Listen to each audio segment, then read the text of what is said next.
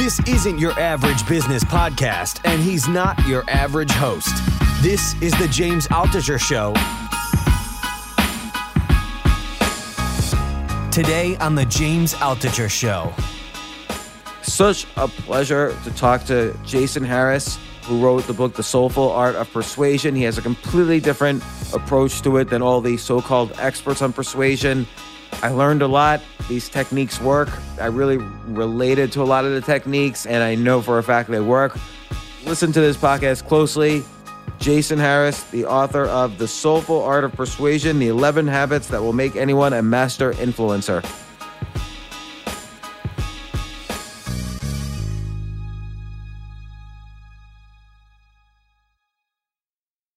Let's talk about The Soulful Art of Persuasion Let's by. Jason Harris. This is a great book because normally you see books about persuasion where it's like, oh, if you cross your legs, and then everybody else crosses their legs and they start obeying your every command. And I just think that academic research is just bullshit. And the stuff you say here really resonates with me, in particular, the relationship between storytelling and persuasion.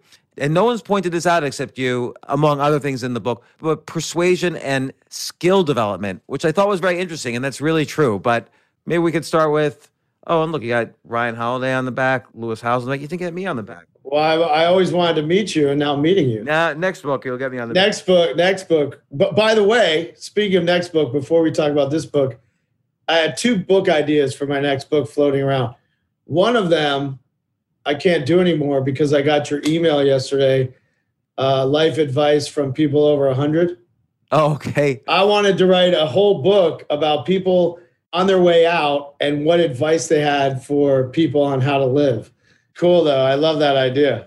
You hear about someone who's all, over 100, like, what advice do they have? It's like people who are married over 30 years and people who are over 100, two categories of probably the most miserable people on the planet. And yet we're always asking them for a lot of advice. so I'm in advertising. You were in the space.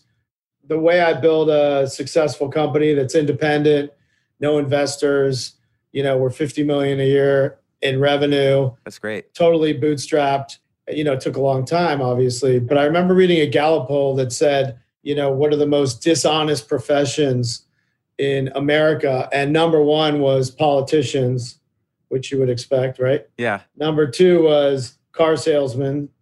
And then number three was advertising practitioners. And I thought, well, that's pretty sh- shitty that people think our, our business is so dishonest. And so I sort of thought, well, I built a successful advertising business by persuading people to hire us and then persuading consumers to react to the ads that we put out there to move units. And I've done that through what, what I think is a more soulful networking, relationship building way that isn't shady or predicated on fooling people or persuasion that's about mirror and matching. And like you were saying, you know, it's not about like, well, if this guy likes golf, then I'll play golf. Or if she loves chess, then I'll learn chess and become a good chess player. So I felt like I had something to offer in a way that I built my business, which I think was more authentic and true. And it seemed like the right time for this book to come out because we're living in such a bifurcated culture. And I felt like this is a more true way to be an entrepreneur. And, and I want to add that this book also is not just for persuading as an organization or how to get your company to persuade more customers. I really resonated with this on an individual level. Like persuasion has like a bad rap to it. Like you have to be inauthentic to persuade someone or something, which I think is a real scarcity way of thinking. Why can't you be who you are and then people like you enough to be persuaded by what you say? And you and you address this. It's the second to last chapter or third to last chapter. You reference Tim Ferriss learning a new skill every year. But if you if you begin the process of mastering a skill, it adds a new competence to your demeanor. People could see the competence. And I think people do listen to people who know what it is to work hard and improve at something and learn something difficult. And it's the package that makes you that's persuasive, not some techniques or tricks. Yeah, it's it's also being an original, being yourself, totally being yourself. Uh, everyone else has already taken the Oscar Wilde quote, famous Oscar Wilde quote. That your uniqueness and your idiosyncrasies, that's what makes other people gravitate towards you. or It's hate not- me in my case.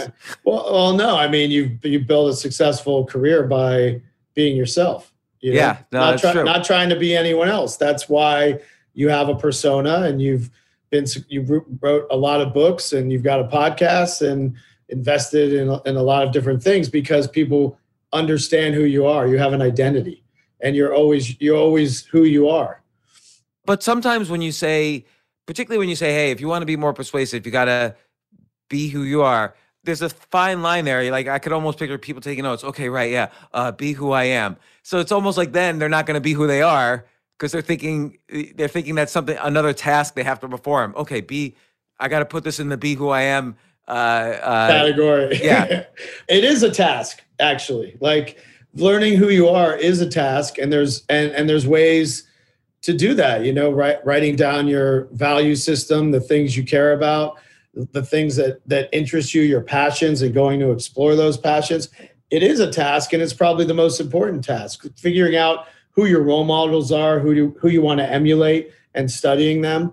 It does take work to be who you are. Actually, that technique it's mentioned also in uh, todd herman's book uh, the alter ego effect the idea of finding the people you really look up to emulate almost like virtual mentors this is a real worthwhile technique for finding out who you are because who excites you the people who inspire you they're triggering something that that's real inside of you not like oh i need to be like john d. Rockefeller in order to be rich but more like oh i need to be like this person because i really admire what they've done in life. And like who who inspires you? Who do you study? Who virtually taught you uh, some of the things about yourself? I mean, my biggest uh, inspiration is David Bowie. I Oh, yeah, and you mentioned that- him in I, I talk about him all the time because Yeah. I would like you know study his interviews. I would look at you know how he constructs his music and the fact that he was unabashedly who he was and he was always reinventing himself with new ideas and new characters, which seems counterintuitive because if you who you are, why do you have to add other layers? But it was he was always on a journey of self-discovery. And he, you know, I could never do it the, the same way he could, but he never cared what anyone thought. And when he started in the music business, you know, quick story, his first uh, uh, album, he was he was Da- David jo- Dave Jones at that point. They wanted him to do folk music like Bob Dylan because Bob Dylan was really popular, and he did a whole album of folk music that sold like ten copies. And he went away and studied in a Buddhist monastery, did experimental arts. He became a mime. He did all this weird shit that David Bowie would do. Then he came back and started writing music for himself. And that's the David Bowie that we know now. And that to me is like proof point of don't do what other people are telling you to do. And they want you to be in this nice box that can sell. But if you're true to who you are and go find yourself, you're going to become one of the best recording artists of all time, possibly. And and that to me, I always stay true to that because in, in business, in life, you you people want to put you in the box that's comfortable for them, and you're never going to succeed that way. I mean, you talk about that in your work all the time. Yeah, no, and I, I I appreciate you saying that. And um, what's a time when you felt like you were persuading where you weren't yourself? Like, what's it? What what set you on the trajectory of you know what I gotta I gotta do this right. I'm not gonna I'm not gonna do this the BS way. I'm gonna do this right. Were you always this way, or like was there a moment where not necessarily a moment, but did you ever was there a bad persuasion that that kind of woke you up a little bit? Um, there was, you know, there's there's probably been like different different times in, in my life, but I was, um, you know, in business early on in the company. I was I was persuaded to um, start. Remember when Vine was popular? Yeah, Yeah, right. I was persuaded. you talk about Vine. Yeah, I talk about that in there, but but that to me was like a business case where I was like, all right, I'm not gonna try to go for a, a get rich quick scheme or do something that in my gut I don't I don't believe in or I don't I don't value. And you know, we created this like search engine for Vine. We spent a ton of company resources. Other people had persuaded me and convinced me that it was we were going to flip it and sell it to Twitter for a ton of money because if you remember Vine, you could never really search for videos very well. And then they we launched the product, and then uh, a week later they killed Vine. and I was like, I just spent all this fucking money and this product i knew i don't even i didn't even like vine to begin with. It wasn't something that was true to me. And i realized you should never spend money or invest in things that you don't really believe in that that isn't they're not true to who you are or your what you believe or that you think will be successful. And that was a really hard lesson and i never did that again. Well and there's so many reasons behind that as well because a whenever you start any business you have to be able to validate the idea and who better to validate the idea than if you're building the business that you would use? If you wouldn't right. use it, you need other resource. You need to spend energy now validating the idea. But if you are obsessed with Vine and you totally would use this, and this is what Vine users have been waiting for, and you know that deep down, you don't need to validate the idea. You just validated it. Because then it would be true to who I was. But I, yeah. I did something that I didn't care for, didn't. And so there's a couple um, instances where where that hap- I got talked into something that I that I really didn't believe in, or you know maybe sold um, uh, an ad or advertising product or an idea to a client that I didn't really believe in in my gut that you know didn't didn't move the needle it didn't work so I, I really quickly in my career stopped stopped doing that if I don't believe in it I can't sell it and I'm not going to back it yeah like uh, I remember one time I was pre your agency, but I had a small agency. I was selling Philip Morris, the cigarette company. Philip Morris owned Kraft, and they were also the cigarette, the Kraft cheese company, and the Philip Morris cigarette company. And so I remember I go to the meeting, and it's in a conference room right on um, like 41st and 40 or 42nd and and Park maybe, and. uh everybody's around the conference room smoking, uh, around the table smoking, and there's a plates of cheese cubes in you know, and I hate cheese with a passion, and I don't oh, smoke. and here I am, and I don't believe people should smoke, and I I personally don't would never recommend cheese to anybody. And here I am selling my hardest to get this client, and it just maybe that's why I really hated that business because I don't think I was ever myself when I was doing that business. Did you sell? uh Did you sell what you were selling? Did Did they buy it? Yes, they bought it. Oh, Wow, that's see, that's unusual because usually uh, people will have really good bullshit detectors, and they could tell you, well, I don't know, you, you somehow you you fooled them. No, but you know what it was is that I believed in the internet. And this was the mid '90s when not everyone did believe in that, and not everyone had a website, and so I was able to passionately talk about that. And most of my other uh, clients actually were music labels and movie studios, and I did believe in in that and the internet. So that that was much better for me. That made sense, yeah. But the, but the companies like Philip Morris or American Express, I didn't care about those companies at all, but they were big clients, so I did whatever it took to get them. But I felt really, really bad about myself. I mean, I had to see a therapist because I felt like I didn't. It's like that classic Charlie Sheen cliched line from Wall Street, like I don't know who I am anymore. I was really yeah. felt really bad.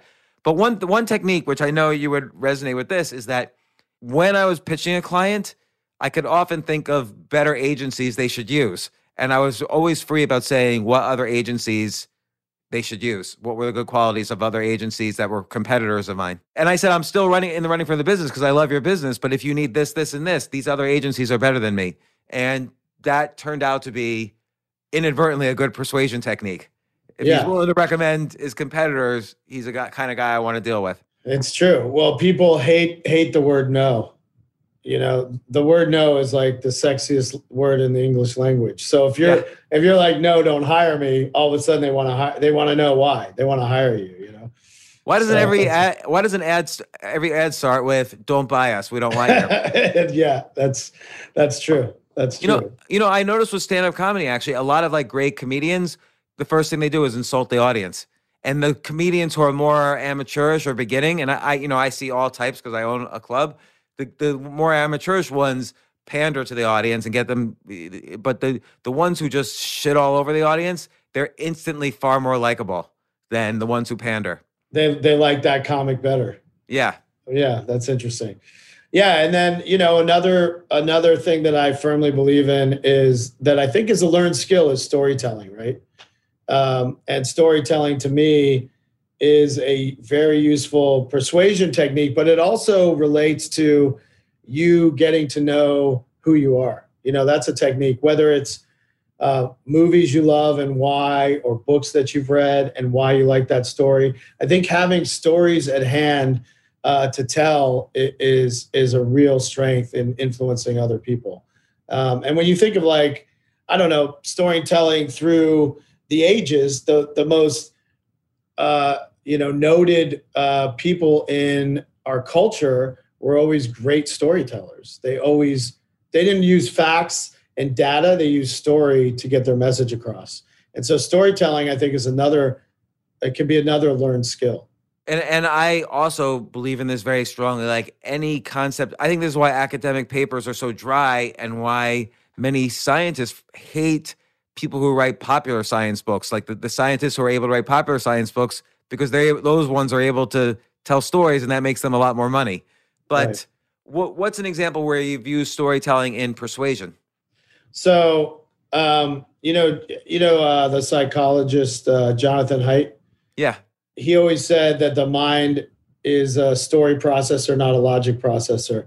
Which I always like think about that, and I think about that all the time. But I mean, I use stories to get people at my company to believe in collaboration, and I'll use stories from the business world or experiences that I've had. So I talk about it in the book. Uh, one time when we pitched Walt Disney, we lost that pitch. And I use that as a metaphor for preparing when you're meeting with clients or pitching a deal. And the story was, uh, was it was me and my my other uh, partner that we started the business together, Tommy Means. We uh, went to Disney. We had a huge pitch. We were pitching the head of Parks and Resorts, and we created these characters because you know the Disney Imagineers. Not a lot of people know who they are. They create all the all the parks uh, themes and the you know the Imagineers. You're familiar yeah, yeah. with them? Yeah, yeah. Okay, of course you are. And so um, we created a way to unlock kids' imagination by creating, uh, bringing the Imagineers to life. And we had we had Rock and Block that would build the park, and we had Spark that would come up with the ideas, and Fable that would write it. I could tell. I could tell you instantly they're not going to accept this idea. Okay, well, because uh, it's not true to who Disney is. Well, they they actually love the idea. Really? All right, I'm wrong. And we had a partnership with Scholastics, and we were getting we were trying to make the Imagineers well known with kids so that they could dream of jobs maybe one day that they would have. And it was obviously a revenue maker for Disney because there'd be all kinds of merchandise. And so we we went to China and created these characters based on the characters that I just told you. And we met with the head of parks and resorts and we presented our whole thing and he said you know the first thing he said was uh, i love this idea and just so you know because you presented it to us we own it and um, the only there's you know we want to work with you on it but there's only one thing we want to tweak. I don't like the characters you developed. My partner who's on the other side of the table in my mind i'm like no problem we'll just tell him like who are we to tell disney that they can't develop characters and we're better we're an advertising agency we're better at developing characters than disney? No. But my foot couldn't reach under the table to kick him.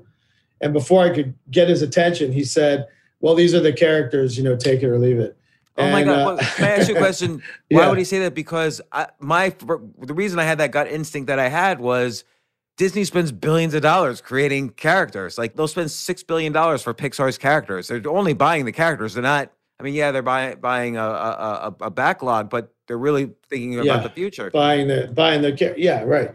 Yeah, but we have we had the concept of how to get it in schools and create a, a you know we, we did have a lot to offer, but as soon as he said that, you know, the guy got up and left, and his whole like minion of note takers left with him in a cloud of like a cartoon cloud of dust, and that was it.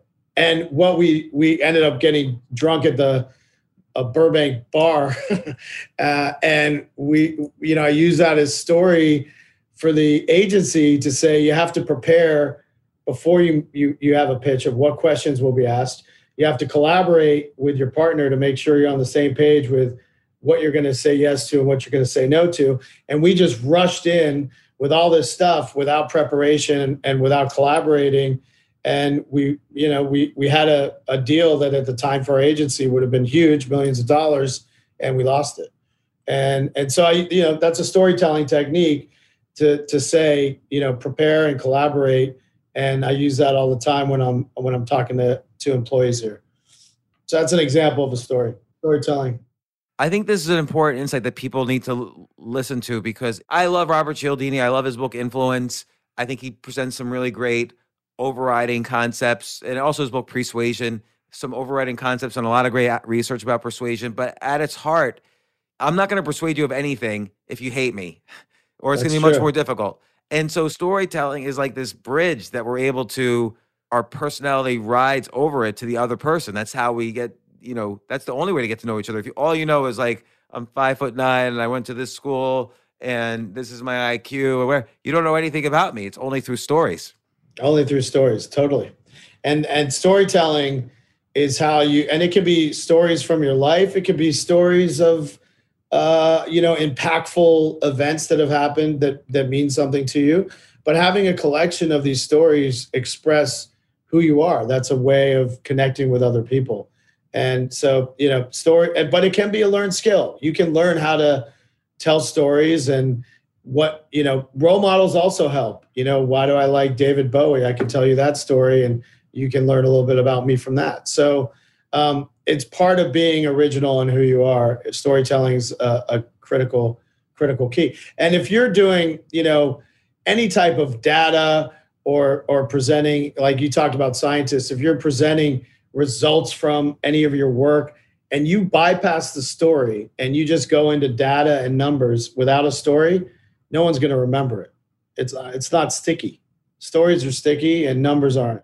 Yeah, like like you look at like Einstein he essentially persuaded the world of the general theory of relativity, right? Because it was a theory for a reason. He couldn't prove it. I mean, it wasn't there wasn't data uh, for decades on anything related to what he was talking about, but he presents it with a story. What if you're on the ground and another person's in a spaceship going at the speed of light?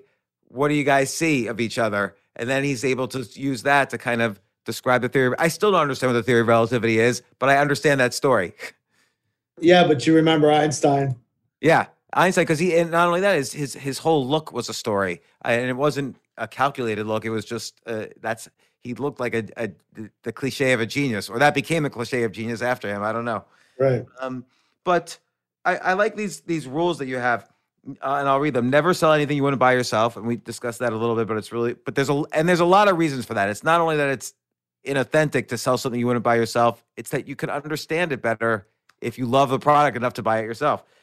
Don't be afraid to say no. We discussed that a little bit. And I think a lot of people are, I'm afraid to say no often, which is why I even wrote a book about it. Never let uh, relationships drop to zero. What do you mean by that? So that is um, that's sort of always been my approach in in building a business, and I don't know if you approach relationships the same, but if you're pitching someone and you're investing time, and this is this is personal and business, if you're investing time to get to know someone and they turn you down and you don't get get that business you still created a connection. And that connection can wither away and you can never talk to that person again or that connection can live on.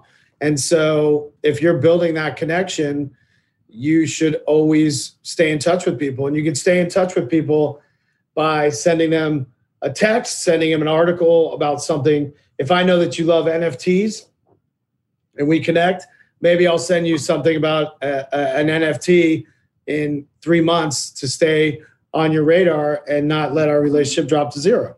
And that's that's a simple but practical use of doing that. Yeah, um, I was talking to I was talking to Jeff Immelt the other day, who was the former CEO of GE for 16 years, and he's he put it uh, said a similar thing, which is that but always spend time each day contacting people you don't need. People want to know you're not just calling them when you need something. And for him, that was a very authentic way to to operate, and and it worked. It served him well. That's a very powerful technique. Yeah, so um, it's easy in business and in life to just march forward.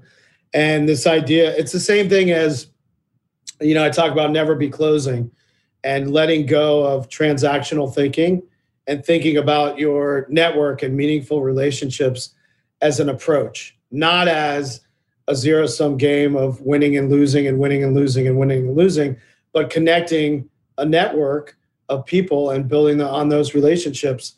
And that way you're never closing, you're just ever expanding.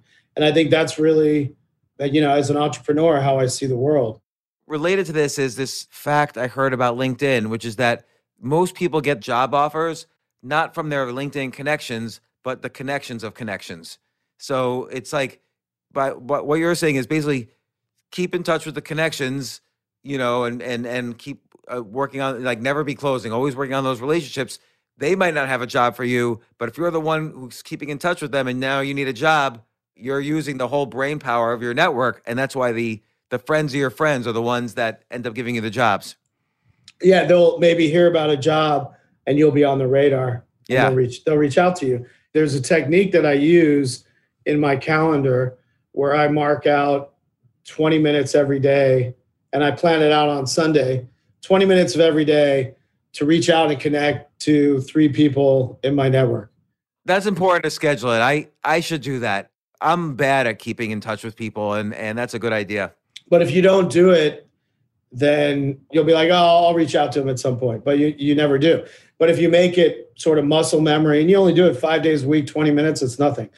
And you just think of something some interest that they have and you reach out to them and say, "Hey, I'm thinking about you," and you send them. You know, I know you're into Peloton. I saw this article. Boom. You know, I know you're you're a big Ben and Jerry's fan.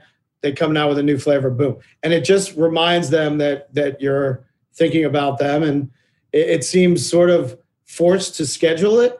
But like anything in our lives, if you don't set aside the time, you'll never get to it.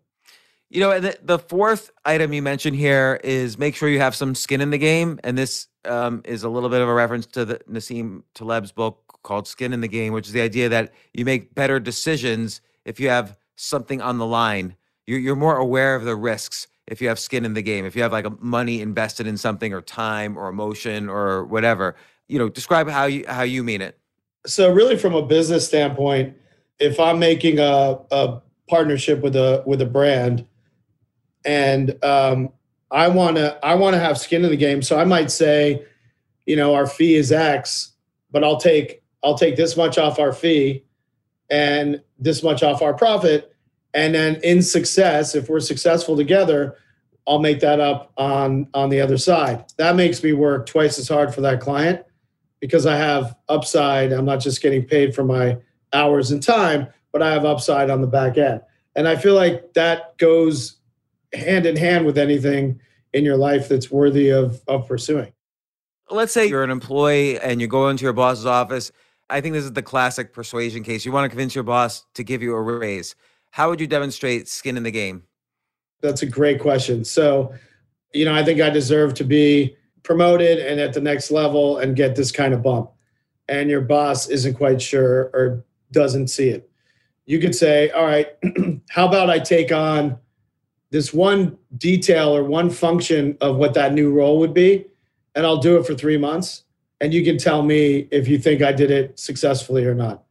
And then you do that. That's skin in the game. It's extra work for you. You're not getting paid for that extra work, but you're going in and doing it. Three months later, you come back. It's going to be hard for that boss to say, Well, I don't think you're ready or you don't deserve it. You've already performed this function virtually for free for this for your boss and then your boss can say, "Yeah, you're right. You're, you're you're ready to move on to the next level." That's one example off the top of my head, but I think that's you putting skin in the game and and putting in extra hours to prove that you're worthy of that bump.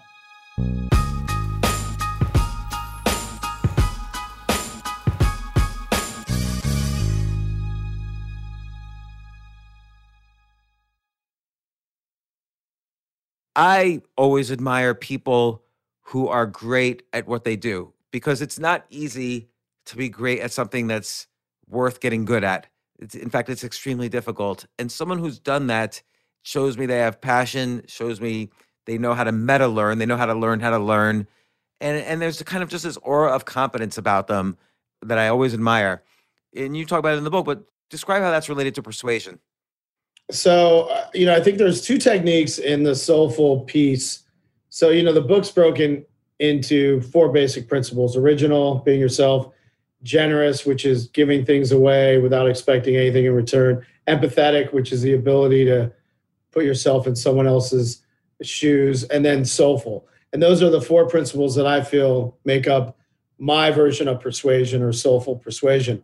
And the soulful part really has two elements. One is uh, skill hunting, which you pointed out, which is really hunting out new skills around your passion to always be developing a proficiency in something new. You might be great at investing, you might be great at writing books, you might be great at advertising.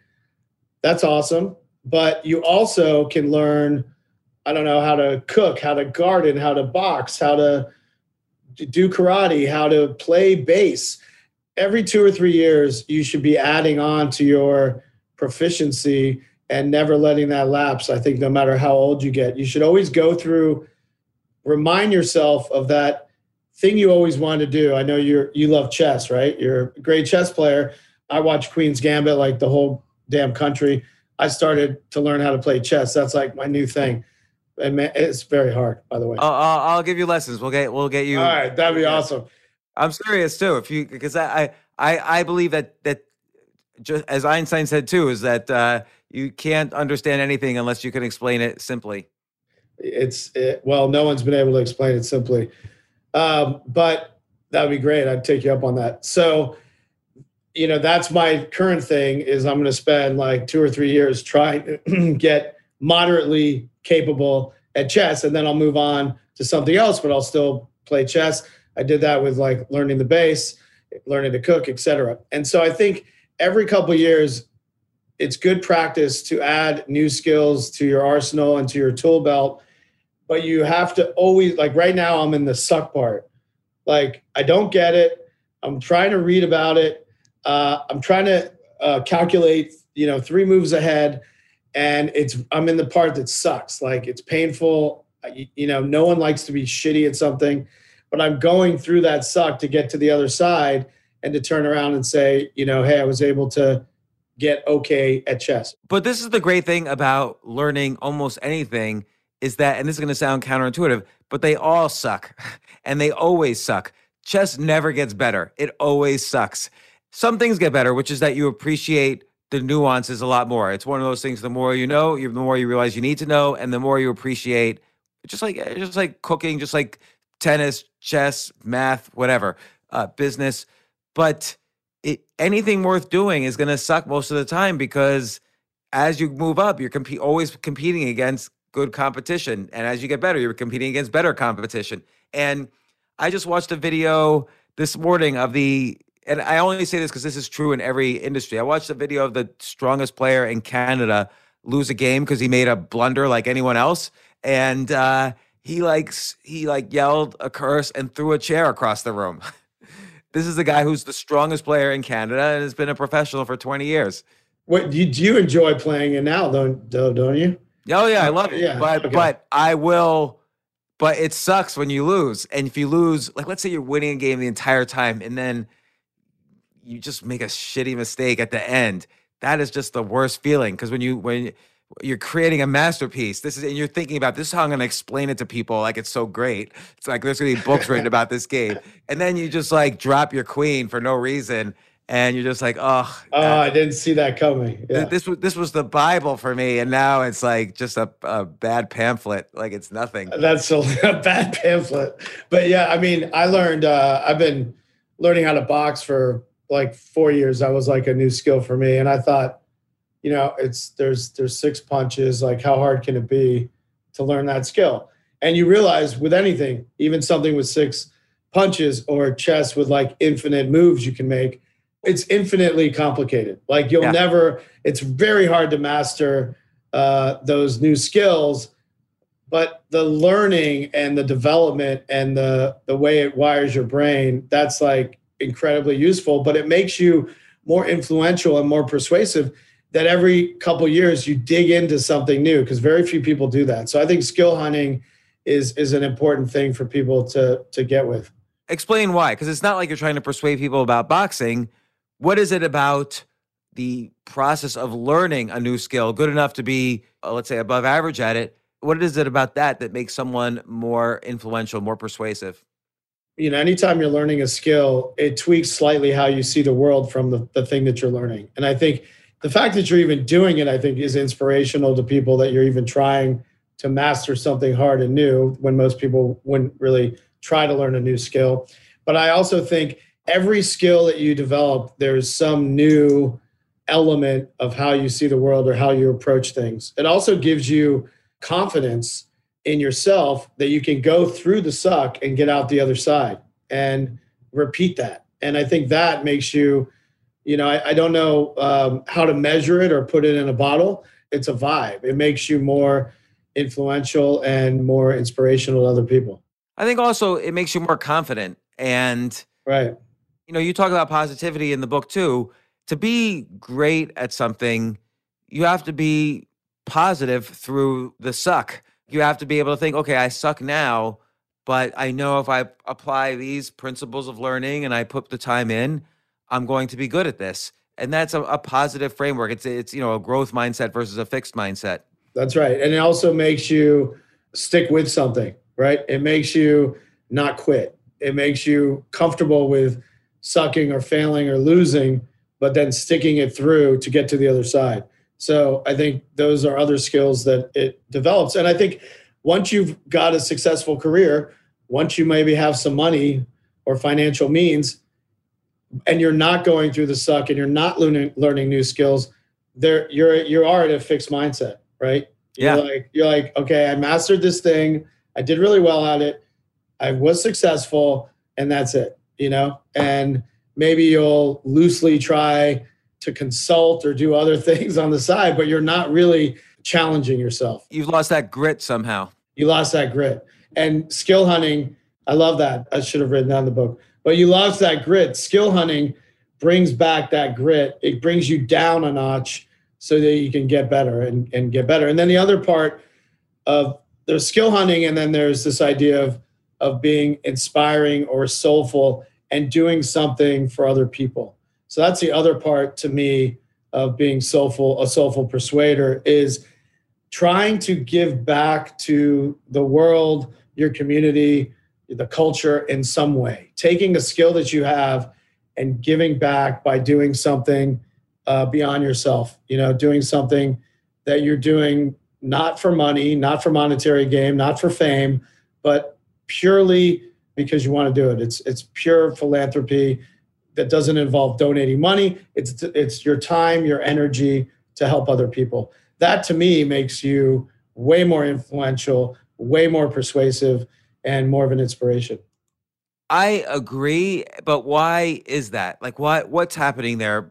Uh, connect the dots a little bit, and and also I just want to add. It seems like there's there's two types of giving. So there's the giving that's like, okay, cleaning up the streets on the weekends. I'm doing this. I'm doing this. I'm doing. I'm giving of my time, and then there's giving directly to the people in your circle or the people you're you're persuading. So I'm giving ideas for free, or I'm giving in the example of persuasion with the boss, you're giving, you know, you'll you'll do Your more work for, for free. Yeah. yeah. Yeah, that's not what I'm talking about. I mean, I do believe in from a business standpoint, like when we started, I think the first year we did all of our work for free to build up case studies so that we had big brands like Microsoft and other brands associated with us so that we could go get paying brands. And that's one thing, but that's still building a business. There's nothing soulful about that. That's more strategic, right? Mm-hmm. That's more like, okay, that's smart. Or the boss example is a strategic play.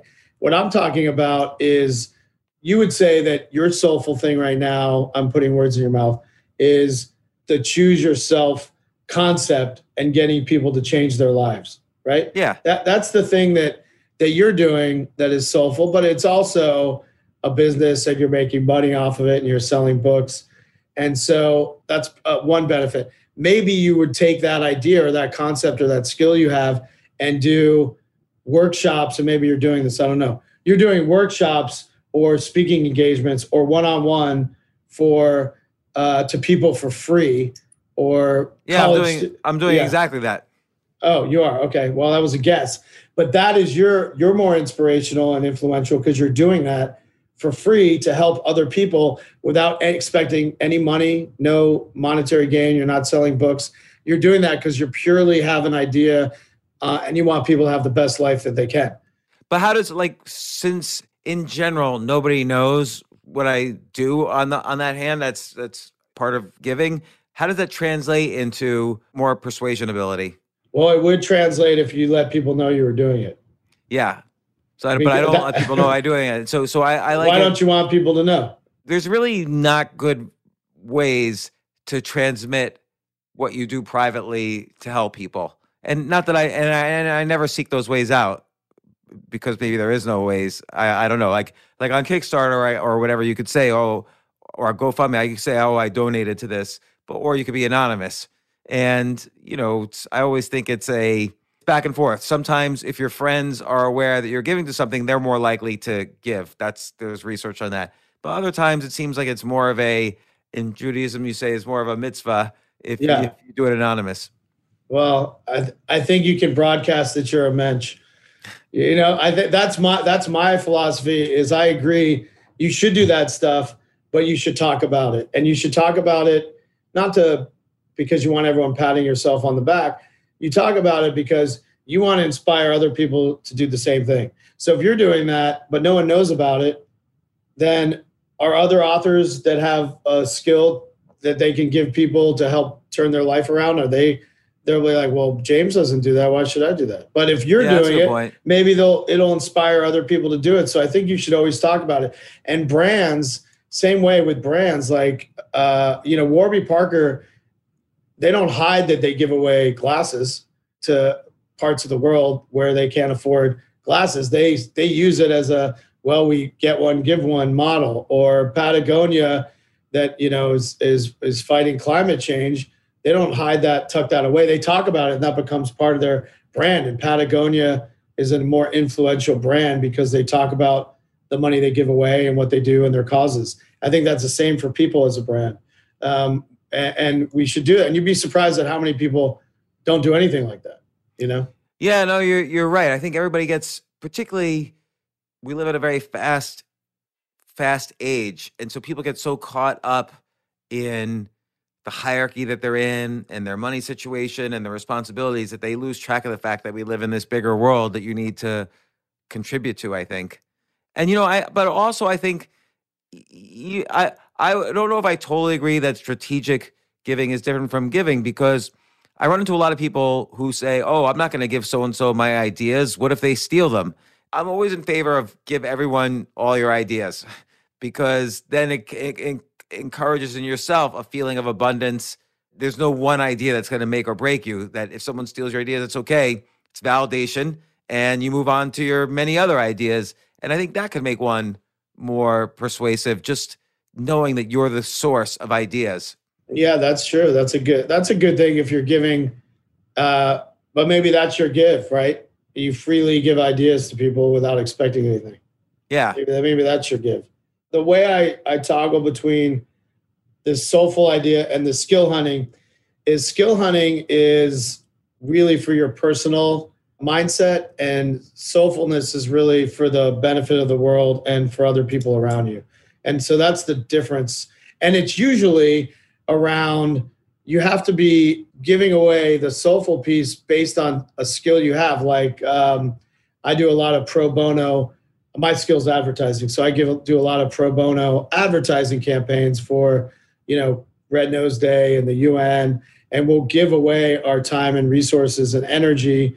Uh, you know, we're working on a campaign, a vaccine campaign now, so we'll give that stuff away in order to help a greater good or a greater cause. But that's the main skill that I have. You know, yours might be your you might have investing advice or or whatever, or the the whole choose yourself, trying to get people to live the best life they can. That part that you're giving away is the thing you're most skilled at. Oh, so I have a example of how this pays off and how this makes you an influential person. A friend of mine was a hair cutter in London. His name's Josh Coombes, and he was like, you know, and this happened to me when in advertising. I'm like, that's it. Like, I'm just gonna make ads. Like, then I started doing my skill for good, and it reinvigorated me in my career. And he was the same way. He was cutting hair. He's like, I guess I'm I'm a hairdresser. I'm a barber. Then he started going on the streets of London and cutting homeless people's hair. And then that was at his lunch break. Then he did it every lunch break. Then he would take a day a week off and do it. Then he would take a week a month off do it. Then he would travel around the world and you know take pictures of before and after. He would talk to homeless people who he would make them feel dignity and feel different and like someone was there trying to help him help them become a little bit better and then he turned that into speaking about it and and and writing a book about it and turned it into a career. So he took a skill of cutting hair turned it into being inspirational and building a new platform for himself off of it. So you know if an ad man can do it and a barber can do it anyone can do it. Uh, you know that's how i look at it. That story is in your book and it's a it's a it's a beautiful story. I think it's finding those it's almost like you have to find your niche in giving as well. Like if you just donate to a charity and host a ball or whatever or a fundraiser that's great of course but so and that's what feels like the average philanthropist or ph- active philanthropy is but it's it's really not. Like you kind of have to find your own unique voice even in giving. Yeah that's right. And it's usually from some skill uh, that you have. Yeah, I mean, you could teach uh, you should, you could teach chess to uh, underprivileged kids. Yeah, I mean, the good thing is there are a lot of uh, t- educational programs for underprivileged on chess for underprivileged kids because it's sort of documented that kids who study chess end up doing better in school and jobs later on in life. So uh, that's, that's actually there's probably more underprivileged kids learning chess than privileged kids, even though it's thought of as this sort of stodgy, privileged kind of game.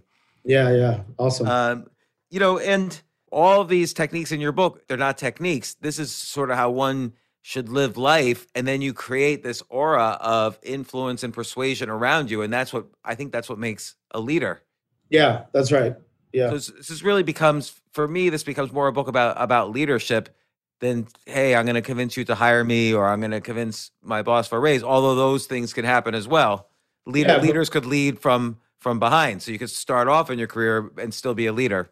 Yeah, but I yeah I think there are techniques for a way to approach the world. I think it's personal and business really it kind of blends, but I think it does. These are leadership qualities that will make you make you successful or help yeah. make you successful. But I didn't set out with a plan like the, okay, I'm going to do these four things and this this is my plan and that's how I'm going to be successful it's it's how I ended up operating that I then categorized as these skills that you know hopefully other people can learn from. How did how did you pitch this book? Like how did you convince them to give you a book deal in the sense that like let's say I'm the agent or the publisher or whoever you were pitching and I say okay Jason you're you're uh, I've heard I looked you up I heard of your agency um, you do great stuff uh, clearly you know about persuasion because you've gotten a bunch of clients and everything but I've I've already published like ten books about persuasion in the past two years. Uh, I'm almost maybe you can write a book about that Disney story instead or something like that. Like, what what, did you encounter when you were when you were pitching this book? Well, I, I um, you know was published through Penguin Random House. I had a really great editor. I'd never written a book before, and I don't know if uh, this happened in your Harper uh, Collins deal, but my my book was more about um, entrepreneurship and how to things that I think make you su- a successful entrepreneur in starting a business. And what happens, it's very much like the entertainment business. You get an editor, and your editor says, "Well, that that book is like has this narrow audience. You need to reach this many people to have a successful best-selling book." So we have to open it up to be about business you know, writ large and about being a better person, not just how do you skills you need for an entrepreneur. And so that's how it developed. I took the same principles, but I I made it. Uh, I opened the aperture uh, to me about about any business and and persuasion in general, not about persuasion in the entrepreneur sense, but the same four principles were there to start with. I don't know if you encountered that. They always try to make it broader and broader. Yeah, sometimes it's it's there's a balance because sometimes if you try to be everything to everybody, you end up being nothing to nobody or nothing to everybody rather. Yeah. You know, but the, the title for my book, the, and even Choose Yourself, went through a couple of iterations before. I, title's hard because people say don't judge a book by its cover, but there's actually no other way to judge a book. so you only see its cover at first, and you only see the title, and then you have to decide your first decision, which is whether to pick it up or not. I think title is everything. Yeah, Title sometimes Every, cover if the cover is really good. Yeah, your yeah. cover's good, But Oh, uh, the thanks. title's great. It's a great title. Oh yeah, thanks. Well, I don't think choose yourself could be any clearer. No, and I like choose yourself because it was a call to action, Yeah. and people respond to that. And, or, or if you make up a word like Freakonomics or the four hour work week, like if you make up a concept that, or you know, that becomes yours, then then and choose yourself was a little bit like that as well. But I also uh, validated the idea in a sense by uh, I put up Facebook ads of several different book titles and saw which ones were getting the most clicks. Oh, that's So- really smart. You did some A/B testing early on. Yeah, yeah. yeah, I like that. So wha- one more question, just in general about advertising. I Yeah, see sure. all these ads, and they're so boring. Like I'll see, I, I won't name any specific company, but let's say I'll see a, com- a phone company advertising about five G, and everybody's standing in line, and the person with one G is not happy, the person with five G is very happy. This is so boring. Why don't they? Why doesn't someone like ever, you know, really step out of the box and do something that's really noticeable as opposed to an ad that you're just not going to remember. No one's going to remember this ad. The only reason I remember it was because I was astonished how boring it was. Well, I think uh, like all business, when you're when you're doing well and you're printing money, the uh, risk is too great to do something you know extraordinary. When you're a challenger brand, like just starting, you have no choice. You know, you have to stand out. You have to say something. You have to be. You can't be wallpaper, and that's when the best advertising comes. Is when you're ba- either you're you're in a d- massive decline and your business is like on the way out and you need a resurgence or you're just starting out and you have to get famous fast and those that's when the best advertising comes a lot of those companies they're doing fine the ads just like a little slice of memory like hey we're AT&T we're Verizon you know we're still here. That's all it is is like we're Ah. still here. And you don't have to you don't have to swing for the fences and you know strike out. You you just you're just here. It's just like constant layer which i i agree. I hate that advertising but that's uh a lot of it's like that. And that's because those companies are printing money. I guess that's right. Like the the we're still here concept versus the um versus I I, I if I was making an ad, I would think, wouldn't you want your viewer? It's a, let's say it's a TV ad. Wouldn't you want your wouldn't you want your viewer to say, what the what did I? I can't believe they just did that. They they just did that. That's what I would think they were thinking. But I guess you're right that for them it's important not to think that way. The the the we're still here is very important for them. yeah like we just did a an ad on the golden globes for a company called Frida Mom which is a a breastfeeding company for um, new moms and we showed the team that did it which was all female team uh, absolutely crushed the concept and the ad. And it was actually showing the struggles and the hardships and what a pain it is uh, to learn how to breastfeed and that this company's here to help you. And we actually got nbc to show on the golden globes uh, you know females breastfeeding which was against their standards. But that's a way to take a, com- a, a relatively unknown company and be noticed and get coverage and go for the go go go big and so that's an example of of, of how to do it Well, well, like like obviously one of the most famous commercials ever is the 1984 Apple commercial. It only aired once during the 1984 Olympics, and it doesn't even mention the word Apple in it. yeah And, and so that's an example of them trying to communicate who they authentically are. Like they're the rebellious young upstart against the george orwellian Yeah. future yeah and Yeah. and and it's also very giving in that they have so much confidence. I mean, giving in the strategic sense, in that they appear to have so much confidence in themselves, they don't even need to say what their name is. I know. And that is that's when they had no choice. They had to be they had every, they had to have everyone looking up Apple, right? Like that's why they did that ad. And it made a massive massive impact. Has anyone done a, a book of, and this is just a side thing, has anyone done a book of like the 100 greatest ad campaigns of all time and then analyzing and breaking them down? No. You should do that book. It's, it sounds like a fun book. Uh, It should be a fun book. Don't tell me it's too narrow. yeah. But you know, I, it would go. It would be a, te- a textbook though too, so you would sell a lot just by virtue of that. That's a good I like I like the way you think. Yeah, there you Yeah. go. Um, right. no, look, Jason Harris. Well, you uh, already stole you stole my next book idea, so maybe maybe you just gave me one too. Yeah, right. Yeah, you yeah. have that one. I won't write it. Jason Harris, The Soulful Art of Persuasion, the 11 habits that will make anyone a master influencer. It's really true. I've experienced these techniques myself, and it was so great to see you put names and, and a, a process and a system around them.